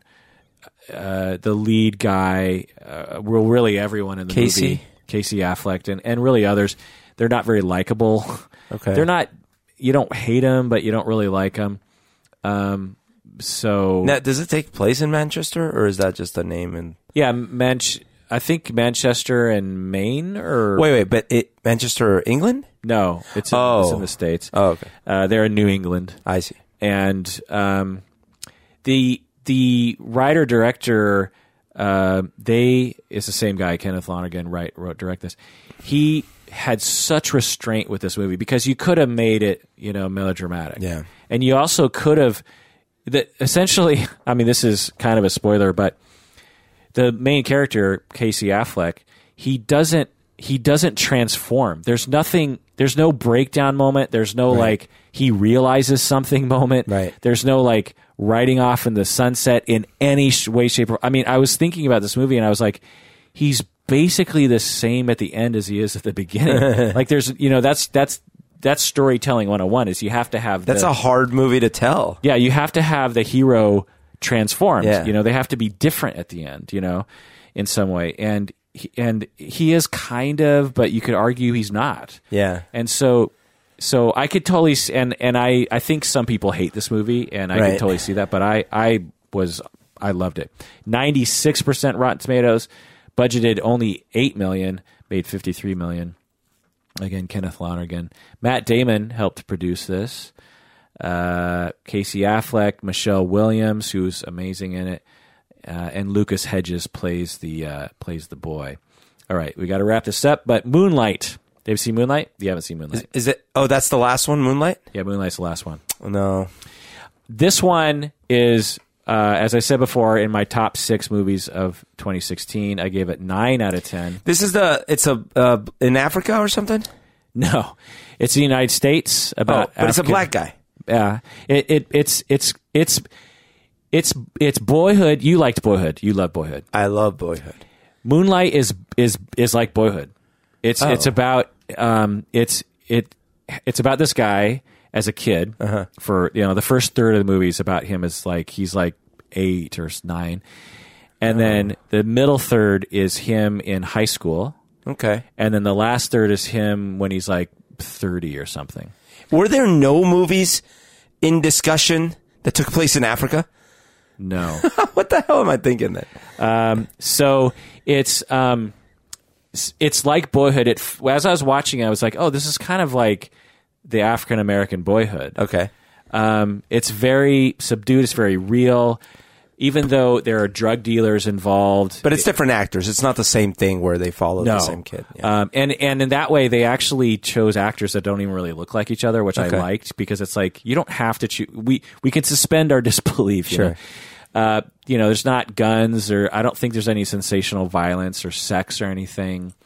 Um, but the main thing about this movie, and I've talked about this on the podcast before, is I felt the neurons in my brain changing regarding masculinity while I was watching this movie oh, interesting. that the way that they walk you through masculinity as uh, you know and you know ki- in a sense also at the african american masculine uh, tradition i could just feel myself going along with this story and i was personally transformed by this movie Oh. like Arrival, I loved, you know, top six movies of Yeah. 2016, but I wasn't transformed. Moonlight, I was entertained and transformed. And transformed. And almost kind of learned something about like what it would like to be like this. And they also didn't get bogged down in politics. I mean, this movie has a ton of topics that are political, Hmm. particularly right now, but it never got bogged down in that. It just it kept it focused on the story. You know how like in Boyhood there'd be these moments where like, oh, are we dipping into like a political thing here? Yeah. And they it just wouldn't. You And know, it it, just wouldn't, it yeah. would just like, no, I'm not going to go there. You know, Yeah. I'm not going to go down the typical Right. storytelling road here and like, you know, I think that's one of the reasons so many people didn't like Boyhood. Right. Is because it was like, wait, what about that thing you were going to tell me about? Right, which is why I could see people hating this movie too. I see. Like I could see the average person going. Okay. Why? But if I liked Boyhood, I might very well like this movie. I, you know, I hope you like it. It got 98% on Moonlight, which I think is our Whoa. highest, or on uh, Rotten Tomatoes. Budgeted at only 5 million, has made almost 20 million. Uh, directed and written by Barry Jenkins, who's an African American guy, 37 years old. Uh, he's only made one other movie, and that was uh, almost uh, 10 years ago. Uh, produced by a few people who made a bunch, who's, uh, you know, pretty successful uh, directors, uh, the, the produ- or pretty successful producers. Uh, lately, they directed the OA. All right. Have you seen the OA? the first episode. We we need to do an epi- we need to do an episode on it. You need to watch that whole thing. Ah, there's too many things I need to watch. The OA, I binge watched that in one night. I, I started watching it at like eight and then couldn't stop watching and finished it at like three in the morning Uh, because it's it's that kind of it's like lost where it's just like you have to know and i think binge watching it in that way makes it better too because it's such a weird story Uh, without obviously revealing anything, does season one end end an arc or does Yeah. it? Okay. Yeah, it, it's it's a full like. In fact, they've I saw on the internet that they've okayed a second season of of the OA, and I'm kind of worried about that. Uh-huh. I see. I, kind of hope they do a whole other storyline because I feel like if they continue the story, it'll kind of ruin it. I see. Okay. Um, well, that's good to know. yeah, so it's it's like seven episodes or something. It's doable, you know. Yeah. Um, but just a it's it's it's amazingly written. It's amazingly made. Um, the music is great. Like everything's great. Anyway, Moonlight uh, s- stars uh, uh, again Janelle Monet, who was also in Hidden Figures. Uh, Naomi Harris, who was in Spectre, Collateral Beauty, Skyfall, uh, Pirates of the Caribbean, Miami Vice, Twenty Eight Days Later. So Collateral Beauty was horrible, right? Yes, from what I understand, I didn't. I didn't watch it. I thought it was going to be amazing, I thought so too. but then I, I saw the reviews and I got like I don't know ten percent on Rotten Tomatoes. Um, Mahershala Ali, who I remember from House of Cards. Did you ever watch House of Cards? oh yeah. Do you remember the? Wait, do- not the British version. no. There's a British version. Yeah. Oh no. Uh, do you remember the black guy who's like the advisor Yep. for? Yeah. So he- Remy, Remy Denton. Yeah, Remy. Right. Yeah. So so he's that's Mahershala Ali. He's in this movie. He was also in Hidden Figures, by the way. Okay. He was in The Curious Case of Benjamin Button, The Place Beyond the Pines. Berto, watch that movie. he was in The Hunger Games and Moonlight Hidden Figures. So so we have uh, again to review. Arrival, Fences, Hacksaw Ridge, Hell or High Water, Hidden Figures, La La Land, Lion, Manchester by the Sea, and Moonlight. I hope that Moonlight wins. Yeah. I really hope that La La Land does not win. It won all the Golden Globes. It has the record for the most Golden Globes ever of all time. I think it's gonna win, dude. Uh, you know when? What did I say after I saw it? I go. You're right. This is going to win an Oscar because it's a. It's like right up the Oscars alley because it's about. It's, in about LA. them. it's in L.A.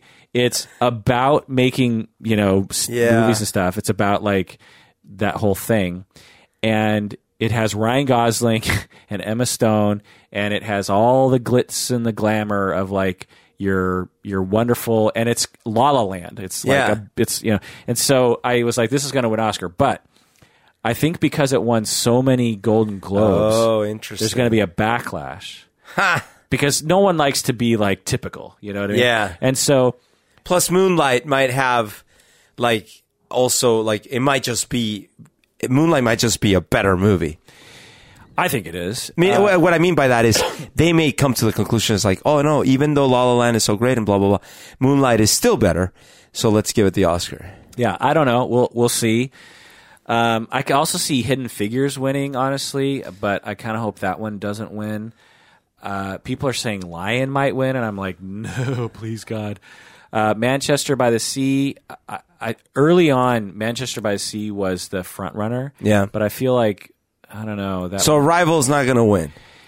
I don't think so. It's too sci-fi. I mean, it's pretty much going to be La La Land unless they get an upset from Moonlight or But Hidden yeah, Finger- But I Hidden could even see Figures. fences winning too. So the the things I, I think you can cross off the list are Arrival, Hacksaw Ridge, and Hell or High Water, and maybe Okay. even Lion too, because Lion it's not big enough. Yeah.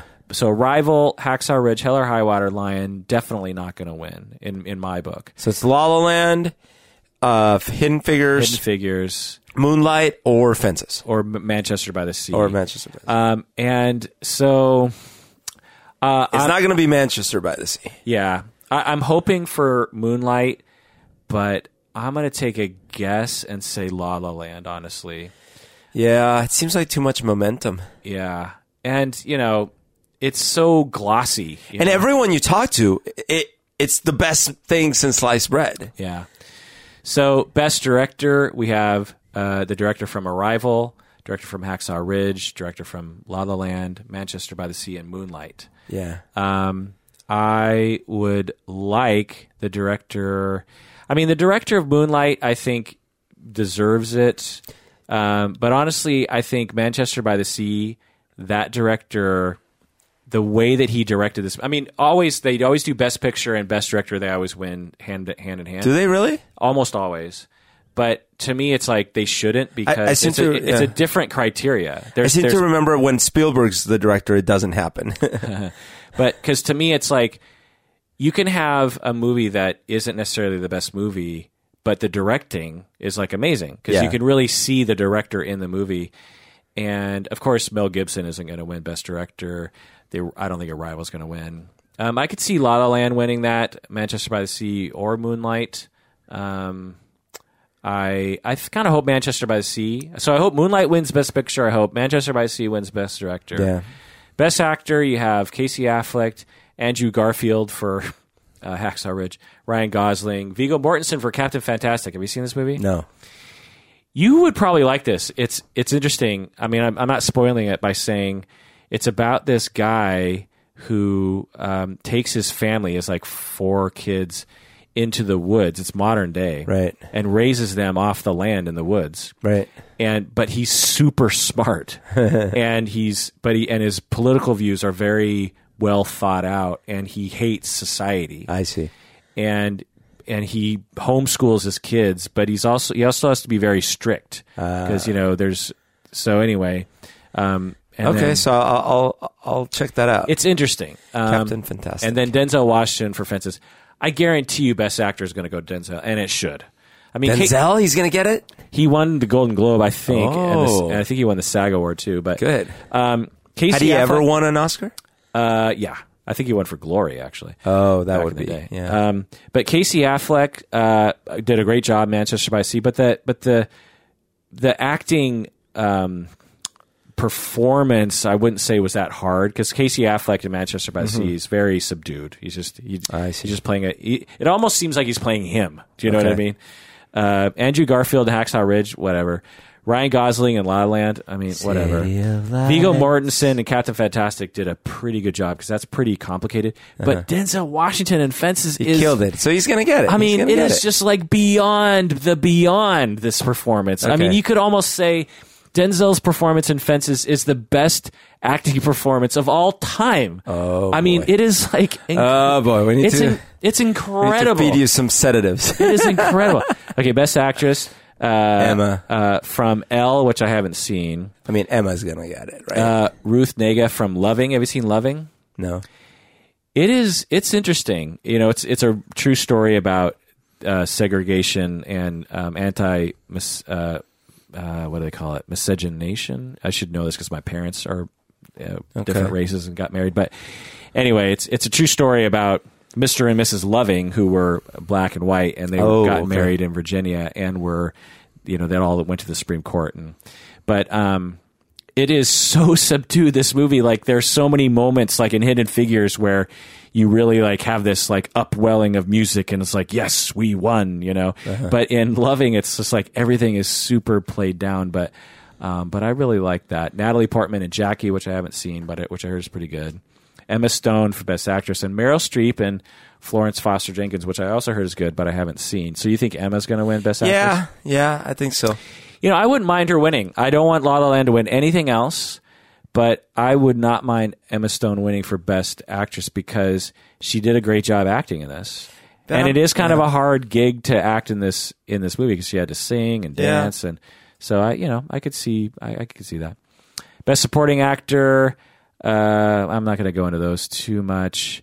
Uh, original screenplay. We got High, Hell or High Water, La La Land, The Lobster. Have you seen The Lobster? I have to watch it. No. Um, it is. I didn't like it so much. I liked the f- the beginning because the beginning is just like, what is happening here? Um, but and it's very surreal, Yeah. but but also kind of understandable. Like it's not so wacky you don't understand. But um, uh, it's actually kind of like Black Mirror. it's kind of like a Black Mirror Yeah. episode. Um, so that got. for whatever reason, nominated for best original. When I Screenplay. saw the preview, I thought it was just a parody, like a you know a joke. Yeah, it feels that way. Um, I, you know, I've heard people talk about this movie and say that they were just rolling on the ground with laughter the entire movie. I cannot imagine that. Yeah. like it's funny in a way, but not like that funny. Okay. Uh, Manchester by the Sea and 20th Century Woman, which I haven't seen. I've heard 20th Century Woman is great. Best original screenplay, you know, that's a hard one. Lobster obviously will not win. Um, I doubt 20th Century Women will, based on the reviews. Um, I could almost see even Hell or High Water winning this one. Obviously, La La Land could win. Manchester by the Sea, I could see that one winning. That one winning too. Best adapted screenplay: Arrival, Fences, Hidden Figures, Lion, Arrival. and Moonlight. You think so? They got to give it something. Uh, Fences uh, could absolutely win this one. No, but that's easier to adapt. True, true. But it's a it's an amazing Copy screenplay. paste. It's an amazing. It is a screenplay. You know, Hidden Figures. I could see. I don't know. Lion. No, I hope that one doesn't win. I feel bad because Lion. To some people, it's just like they loved that movie. Hmm. Um, so I'm sure I'm not making any friends. Uh, best cartoon, Kubo and the Two Strings. You see that one? Nope. But I own it. It's pretty good. Moana, which you and I saw. I love Moana. Uh, My Life is a Zucchini, which I haven't seen. The Red Turtle, I haven't seen. Zootopia, I've seen Zootopia. I have. It's pretty good, right? It's it's good. I, I actually really like Zootopia. I've seen it three times maybe, Yeah, I think I've seen it twice. and it's good. But to me, Moana. really? It's it, it- you know you know why? Um, best female heroine, at least in a long time, if not ever, in a cartoon. Yeah. And also, the story wasn't like one of these frozen stories that are so silly and linear. And the music was awesome. Yeah. Uh, you're welcome. You're welcome. Yeah. And I teared up in part of it. Yeah, I I cry in every movie, so that's not really a good measure. But, uh, Kubo and the Two Strings. I'd be curious what you thought of that because it's pretty in- interesting. It's a, it's an artistic original, and the story is kind of original too. Uh, curious what you think about that. Uh, best documentary: Fire at Sea. I haven't seen. I am not your Negro, which I am gonna see very soon. Life animated. I've seen OJ Made in America, amazing, and Thirteenth. OJ Made in America was so good. I just I just really hope that that wins. Um, uh, da, da, da. There's got to be a one. Oh, what, what's the one with that rogue um, Star Wars was uh, visual effects. So we have Deepwater Horizon, which I haven't seen, which I heard is pretty good. Doctor Strange, very good. Have you seen Doctor Strange? Remember, I tried to watch it with you and I fell asleep. Oh, yeah. Then I tried to go again by myself and I fell asleep. Again, It was I've been, I was sleepy. you you fell asleep in the theater the twice, theater twice. watching Doctor Strange. And, and the worst part is, I think the second time I fell asleep for even longer. That is crazy. Um, Jungle Book. Did you know they're making a new Jungle Book movie, like like with big stars in a couple years? Wait, didn't they? They just they just made one that I liked. Yeah, they're making another one in a couple years with like No. Christian Bale, I think, and there's like huge. It's going to be even No, but they bigger. just made. Are you sure it's Jungle Book? yeah. But they just made a Jungle Book. Um, I, I'll have to look it up, but I, I think that's what I read. Anyway, That's crazy. Kubo's two two strings and Rogue One. Um, Doctor Strange had amazing visual effects, It did. but you gotta go Rogue One, man. Like Rogue One. I mean, it's so weird. Like that was an amazing movie. It's in my top six. I mean, of Yeah. course, again, when I talk to people, there's various different reactions. You have Yeah. your nerds like you and me that are just like, oh my god, that was amazing. But I could also see how other people would be like, eh, you know, whatever. Look, it is linear and and sort of a one shot. Like I saw, I've seen it three times. Yeah. And although it's it is entertaining, it doesn't have the the staying power story wise that you know some of the better movies in that series have. But um, but it was really well done and and visually very good and.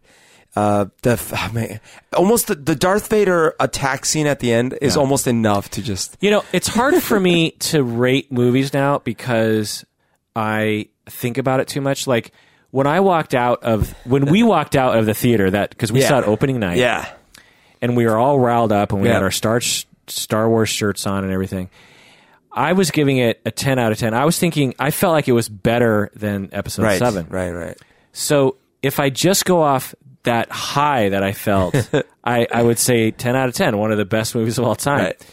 But I rewatched it and I was like, oh, this is not one of the best movies of all Yeah, time. right. Like, I was like, yeah, th- it's f- fun. It's a good Star Wars movie, but but it's not th- all that. I mean, look, I walked out of episode one feeling that I had seen a great movie. yeah, yeah. and it took me a week Right. and seeing it at least one more time, if not two more times, to, to start coming around to being like, oh, wait, okay, maybe this wasn't a great movie. Right. I sort of feel like there has to be some kind of like measure of that, you know, because, because like there are some movies that I see in the movie theater that I'm just like, oh my god, that was amazing. But I but I know if I saw it at home on a crappy TV, I would have been like, yeah, that was okay. Right, You right. know, so- And then there's some movies that I've, that are slow burns. Like you watch, you're like, okay, and then you'll, you'll remember, you watch it again, you're like, whoa, this is actually really good. Right. It's not as common, but, um, like, for example, for me, w- uh, there, there's, um, some of some of the Scorsese movies are like that for me.